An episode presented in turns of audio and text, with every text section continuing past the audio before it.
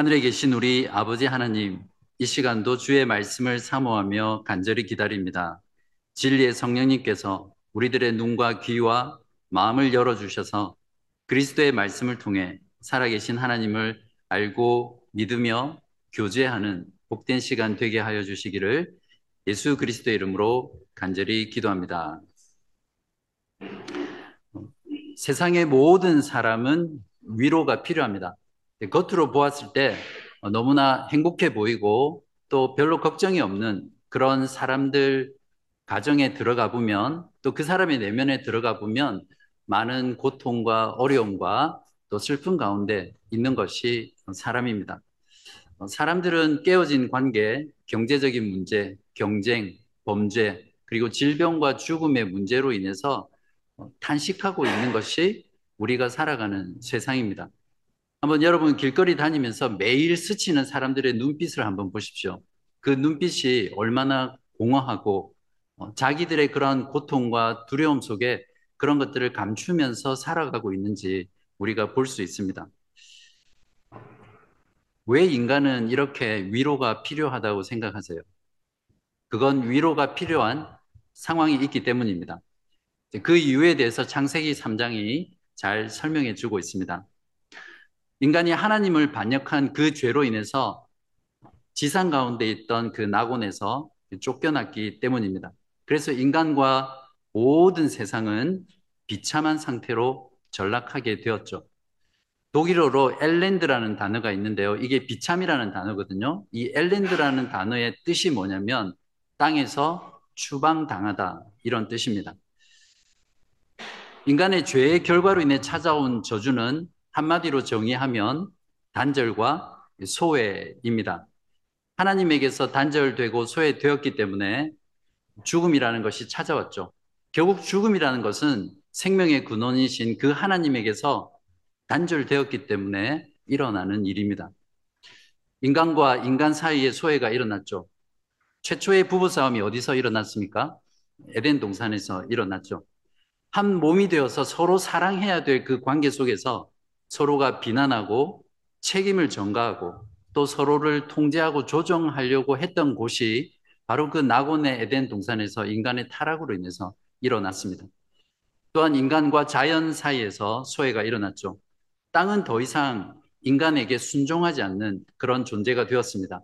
이제는 가시와 엉겅퀴를 내고 이마에 땀을 흘리지 않으면 먹고 살 수 없는 그런 고통스러운 어, 세상이 되었죠. 그러니까 즐거웠던 그 노동이 저주가 되었고 고통이 된 것이 바로 자연이 인간으로부터 소외됐기 때문입니다. 심지어는 자기 자신에게조차 소외되었습니다. 하나님의 형상대로 창조된 그 존재를 있는 그대로 사랑하지 못하고 하나님이 나를 보시는 그 눈으로 나를 보는 것이 아니라 다른 사람이 나를 어떻게 보느냐로 나를 바라보게 되는 거죠.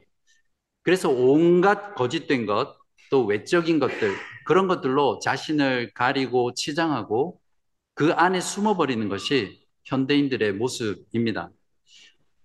그렇기 때문에 사실상 세상의 모든 고통은 바로 이 단절과 소외에서 일어나는 것이라고 말할 수 있습니다.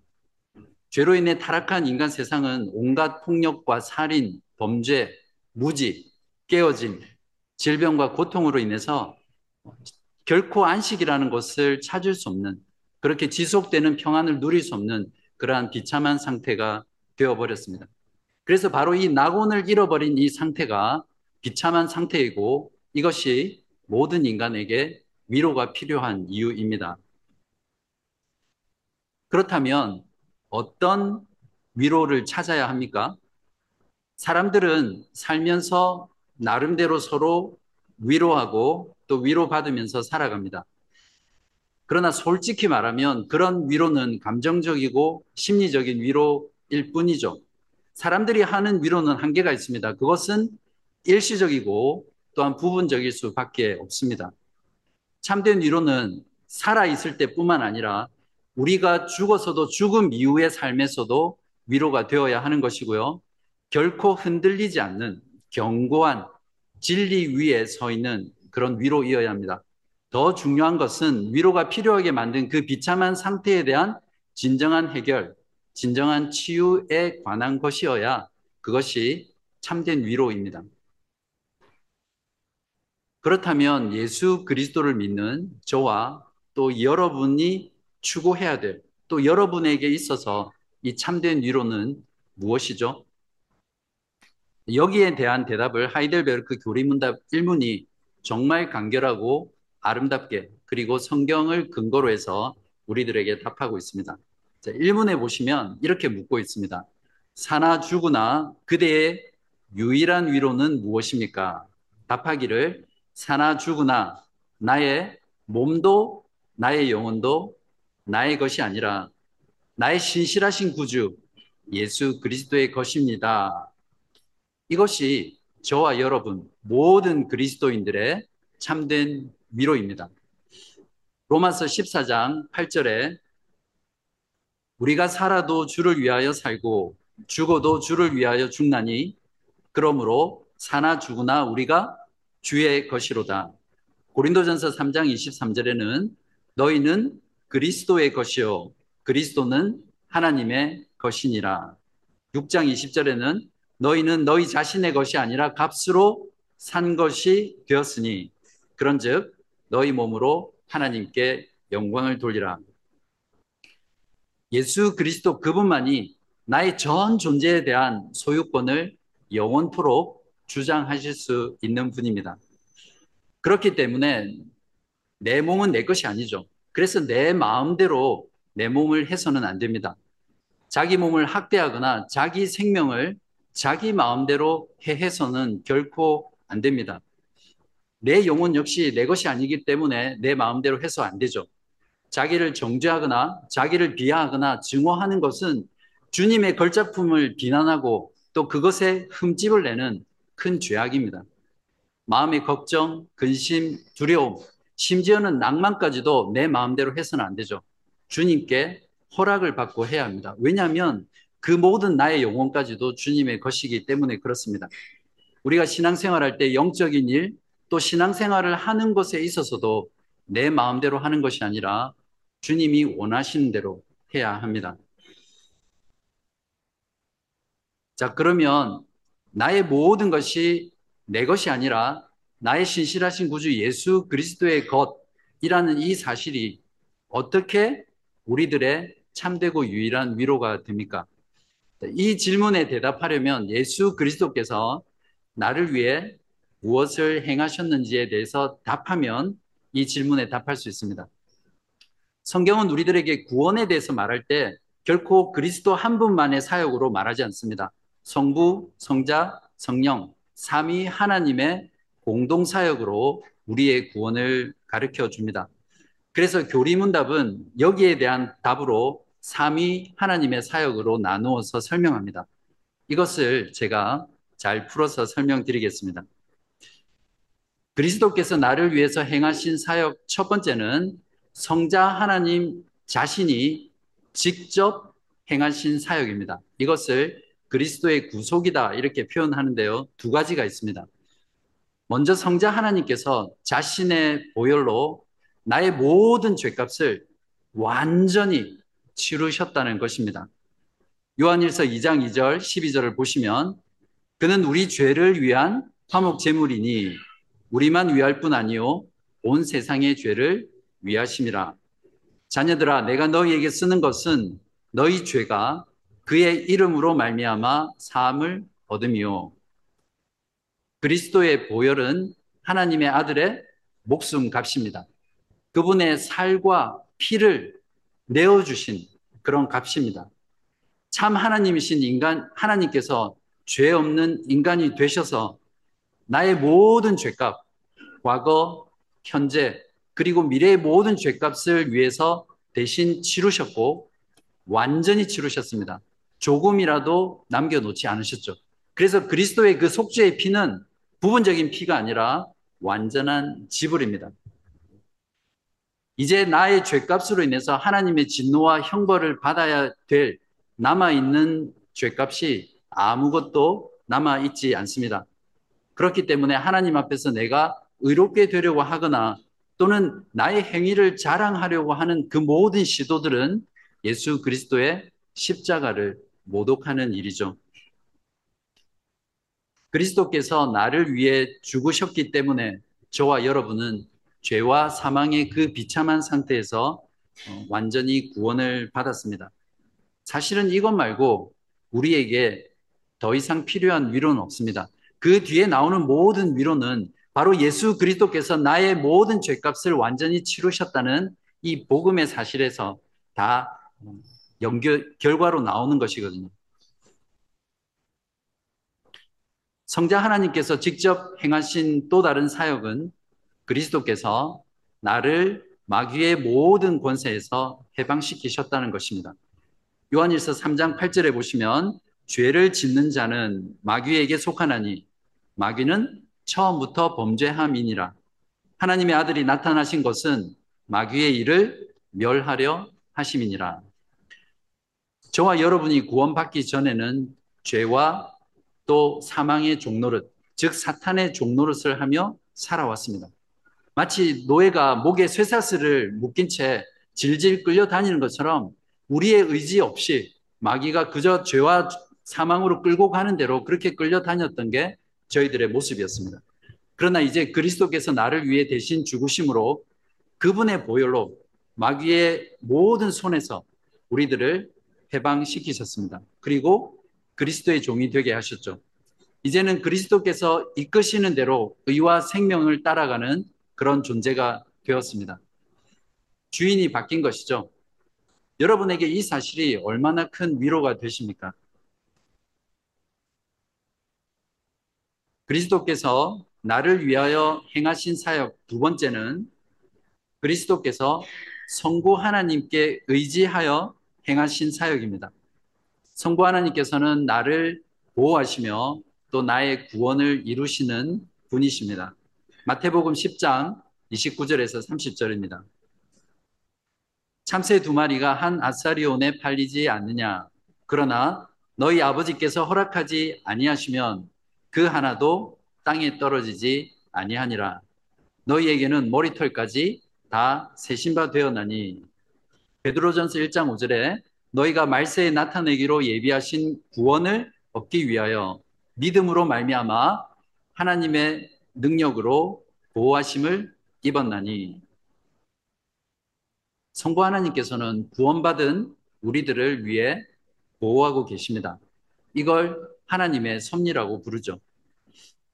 여기 앉아 계신 여러분 가운데 지금 여러분의 머리카락이 몇 개인지 헤아릴 수 있는 분 계세요? 오늘 말씀은 성경은 하나님께서는 우리의 머리털까지도 다 세신다고 말씀하셨습니다. 저같이 머리숱이 없는 사람은 이런 말씀이 정말 위로가 많이 되거든요.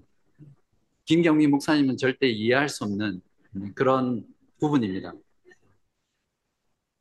하나님은 온 세상과 인간을 창조하신 뒤에 법칙을 만들어 놓고 그 법칙에 따라서 돌아가도록 그저 팔짱만 끼고 가만히 계신 분이 결코 아닙니다. 이 세상의 모든 것들이 하나님의 주권과 통치 가운데 매 순간 하나님께서 일하시기 때문입니다. 우리가 아침에 일어나서 호흡할 수 있는 것도 그냥 자연적으로 우리에게 생명이 있기 때문에 호흡할 수 있는 것이 아니라 하나님께서 내 안에서 나의 생명의 역사를 하고 계시기 때문에 우리가 호흡할 수 있는 것이죠. 그래서 해가 뜨는 것, 비가 내리는 것, 우리가 숨 쉬는 이런 모든 것들을 우리가 당연하게 여겨서는 안 됩니다. 아, 지금 하나님께서 우리를 위해서 또 그분이 만드신 창조 세계를 다스리고 통치하고 유지하시고 운행하고 계시구나. 하나님께서 지금 일하고 계시구나. 이런 섭리의 신앙으로 하나님을 알 수 있어야 합니다. 예수 그리스도의 보혈로 얻은 구원은 그렇기 때문에 결코 빼앗기지 않습니다. 왜냐하면 하나님 아버지께서 모든 것을 합력하여 우리의 구원을 이루시기 때문입니다.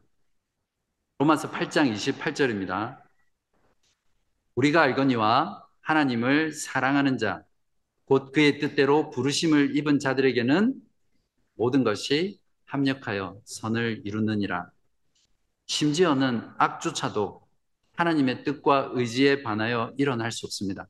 그 어떤 악도 우리의 구원을 빼앗을 수 없습니다.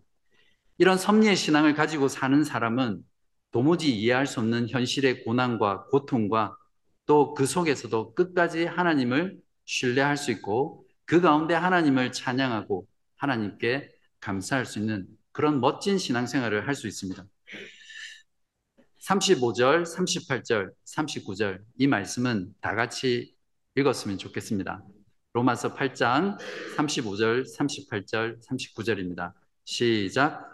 누가 우리를 그리스도의 사랑에서 끊으리요? 내가 확신하노니 사망이나 생명이나 천사들이나 권세자들이나 현재일이나 장래일이나 능력이나 높음이나 기품이나 다른 어떤 피조물이라도 우리를 우리 주 예수 그리스도 안에 있는 하나님의 사랑에서 끊을 수 없으리라. 아멘. 바로 이 신앙 때문에 교회 역사 속에 수많은 우리 신앙의 선배들이 고난의 길을 자처했고 순교의 길도 마다하지 않았던 바로 그 신앙입니다. 사랑하는 여러분, 이 땅에서 어떤 일을 만나더라도 설령 죄와 싸워서 그 죄에 져서 죄 가운데 넘어지고 실망하고 낭망할지라도 결코 여러분의 구원을 의심하거나 두려워하거나 염려하지 마십시오. 하나님 아버지께서 그리스도의 보혈로 구원받은 여러분들을 보호하시고 최후 구원까지 안전하게 그 최종 항구까지 인도하실 것입니다. 이 말씀으로 어떤 상황 속에서도 참된 위로 가운데 하나님께 감사하시고 또 찬양하는 그런 여러분 되시기를 간절히 바랍니다. 이제 그리스도께서 나를 위해 행하신 사역 세 번째는 성령을 통해서 하시는 사역입니다. 두 가지인데요. 성령께서는 나에게 영생에 대한 확신을 주시고 또 나로 하여금 마음을 다해 주를 섬기게 하십니다. 성령께서는 나에게 영생에 대한 확신을 주시는 부분을 먼저 보겠습니다. 사랑하는 여러분, 여러분에게 정말 영원한 생명이 있다는 것을 확신하십니까? 만약에 이런 영생에 대한 확신, 즉 구원에 대한 확신이 없으면 구원을 받지 못합니까? 구원파라는 이단이 있습니다. 바로 이 구원파는 이 확신의 문제를 가지고 걸고 넘어지거든요. 그 사람들이 잘 믿는 신자들에게 다가와서 당신이 만약 오늘 밤 죽어서 하나님 앞에 선다면, 천국 문 앞에 선다면 당신은 천국에 들어갈 확신이 있습니까? 이렇게 묻거든요. 만약에 이 질문에 대해서 어리부리하게 대답하거나 아니면 글쎄요, 잘 모르겠는데요. 어, 주님을 위해서 많이 살지 못해서, 선교를 많이 못해서, 전도를 많이 못해서, 아직은 확신이 없습니다. 이렇게 대답하는 순간, 여러분들은 그 사람들의 답이 됩니다. 성경의 가르침에 따르면, 구원의 확신이 없다고 구원받지 못하는 것은 아닙니다. 확신은 구원의 근거가 아니기 때문에 그렇습니다. 구원이란 무엇입니까? 예수 그리스도가 십자가에서 이루신 그 구원의 사역을 근거로 우리가 믿음을 통해 얻는 것이 구원입니다. 그렇지만 성경은 모든 신자들에게 구원의 확신을 얻으라고 확신 가운데 살아가라고 살아가기를 힘쓰라고 우리에게 권면하고 있습니다. 확신은 이 지상 가운데 천국을 누리며 살아가는 비결이기 때문에 그렇습니다. 확신이 결여된 신앙생활은 늘 불안하고 무기력하고 부정적이고 신앙의 롤러코스트를 정말 자주 탑니다. 마치 영적인 의처증에 걸린 사람처럼 그렇게 신앙생활을 하는 사람들입니다. 이에 반해서 영생에 대한 확신이 있는 사람은 죽음을 두려워하지 않죠. 삶의 목표가 분명하고 그렇기 때문에 힘이 넘쳐납니다. 긍정적이고 신앙생활을 즐겁게 합니다. 삶의 고난이나 어려움, 환란이 찾아와도 웬만해서는 쉽게 잘 흔들리지 않습니다. 그 가운데 오히려 하나님의 섭리와 하나님의 인도와 보호와 또 하나님의 은혜를 경험하는 것이 그래서 하나님을 더 신뢰하고 하나님을 찬송하는 것이 이러한 영생에 대한 확신이 있는 사람이죠. 성경은 분명히 영생에 대한 확신을 성령을 통해 우리에게 주신다고 증언합니다. 에베소서 1장 13절에서 14절입니다. 그 안에서 너희도 진리의 말씀, 곧 너희의 구원의 복음을 듣고 그 안에서 또한 믿어 약속의 성령으로 인치심을 받았으니 이는 우리 기업의 보증이 되사 그 얻으신 것을 속량하시고 그의 영광을 찬송하게 하려 하심이라. 또한 성령께서는 나로 하여금 주를 위해 살게 하십니다. 그것도 그냥 사는 것이 아니라 내 마음을 다해서 즐겁게 신속하게 살게 하십니다. 구원받은 사람에게 나타나는 가장 확실한 변화는 주를 위해 살고 싶은 마음이 생긴다는 겁니다. 주를 위해 사는 것이 즐겁습니다. 그리고 기쁩니다. 그래서 더 하고 싶어 하죠. 하기 싫은 걸 억지로 하는 그 아이들처럼 신발 질질 끌면서 마지 못해 그렇게 주의 일을 하는 것이 아니라 정말 신속하게 그렇게 하는 것이 구원받은 사람 안에 나타나는 가장 큰 변화 중의 하나입니다. 만약 아직도 여러분이 예수 그리스도를 위해 사는 것이 부담이 되고 의무감처럼 느끼고 마치 그렇게 살지 않으면 벌 받을 것 같아서 마지 못해서 살아간다면 또 주를 위해서 사는 것보다 나를 위해서 사는 것이 더 즐거운 분이 계시다면 그분은 죄송하지만 자신의 구원을 다시 한번 점검해 보셔야 합니다. 예수 그리스도께서 자신의 보혈로 구원하신 사람은 결코 그럴 수가 없습니다. 왜냐하면 그리스도의 영이신 성령께서 우리 안에, 저와 여러분 안에 계시기 때문입니다. 내 안에서 주를 위해 사는 것이 즐거워지도록 아예 우리의 본성을 바꾸셨고, 우리 안에 새로운 욕구가 생겨나게 하셨기 때문에 그렇습니다. 이것을 에스겔서 36장 26절에서 27절이 잘 증거하고 있습니다. 또 새 영을 너희 속에 두고 새 마음을 너희에게 주되 너희 육신에서 굳은 마음을 제거하고 부드러운 마음을 줄 것이며 또 내 영을 너희 속에 두어 너희로 내 윤례를 행하게 하리니 너희가 내 규례를 지켜 행할지라 에스겔 선지자를 통해서 주신 이 약속은 예수 그리스도 안에서 성령을 통해서 우리 안에 성취되었습니다. 이걸 로마서의 표현을 빌리면 성령의 소욕이라고 표현할 수 있습니다. 내 안에 나의 소욕이 아니라 성령의 소욕으로 인해서 주를 마음을 다해서 즐겁게 섬길 수 있게 된 것이죠. 여러분의 마음을 돌아보십시오. 여러분 마음 안에 정말 이 마음이 있다면 여러분의 구원은 확실합니다. 의심하지 않으셔도 됩니다.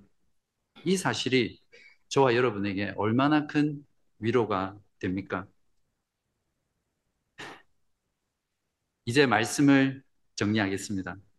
교리 설교니까 여러분이 헷갈리거나 또 잊어버리지 않도록 제가 다시 한번 정리해 드리겠습니다.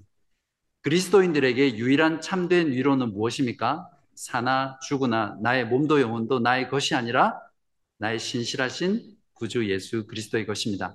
그것이 우리들에게 유일하고 참된 위로가 되는 이유는 그리스도께서 행하신 세 가지 사역을 우리가 알면 된다고 말씀드렸습니다.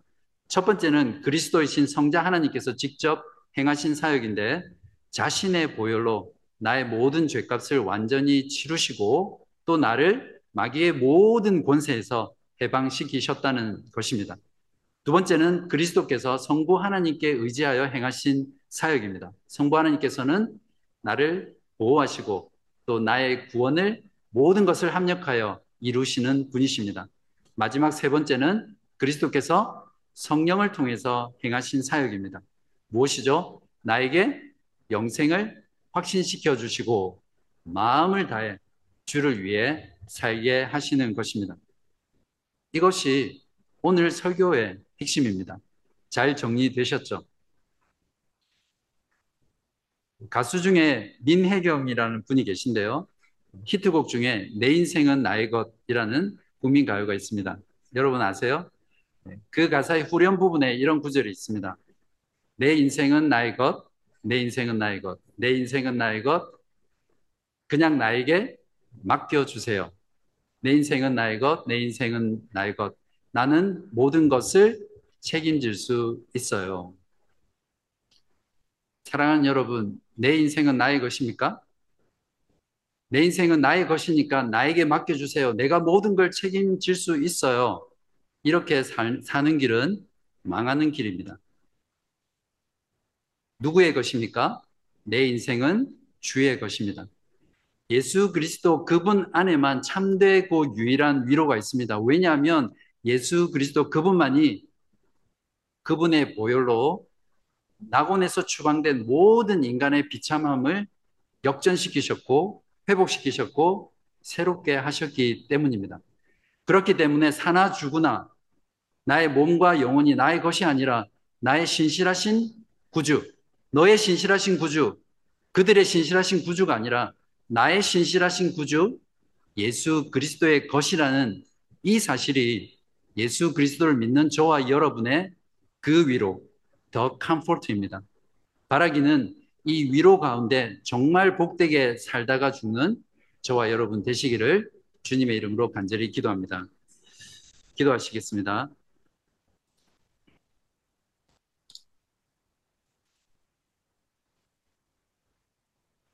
오늘 말씀을 통해 예수 그리스도께서 우리를 위해 행하신 구원의 사역을 통해 그리스도 안에 있는 참된 위로를 알게 해주셔서 감사합니다. 하나님을 반역하고 죄로 인해 타락한 세상 속에서 우리도 함께 고통하며 신음하고 탄식합니다. 바라기는 세상 사람들처럼 돈과 명예와 쾌락에서 위로를 찾지 않게 하시고 오직 유일하고 참된 위로인 그 위로를 예수 그리스도 안에서 구하게 하시옵소서 죄와의 싸움에서 패배하였을 때라도 감당하기 힘든 시련과 고통 속에서라도 깊은 영적인 침체 가운데서도 질병과 죽음의 두려움 앞에서도 사나 죽으나 나의 몸도 영혼도 나의 것이 아니라 나의 신실하신 구주 예수 그리스도의 것이라는 이 유일하고 참된 위로를 누리며 복되게 살아가는 저희들 되게 하여 주시옵소서. 아직도 우리 가운데 예수 그리스도를 믿지 못해 이 복된 위로에 참여하지 못한 분들에게 그리스도께서 그의 보혈로 나의 모든 죄값을 완전히 치루시고 마귀의 모든 권세에서 나를 해방시키셨다는 이 복음의 위로를 함께 소유할 수 있도록 은혜 더하여 주시옵소서. 죄와 사망의 그늘에 앉아 세상의 고통으로 울며 탄식하고 있는 수많은 사람들에게 예수 그리스도 안에 있는 그 위로의 복음이 증거되게 하시고 그 복음으로 그들의 눈물을 닦아주시고 참 소망으로 즐거워하게 하시옵소서. 우리의 참된 위로자 되신 예수 그리스도 이름으로 간절히 기도합니다. 아멘.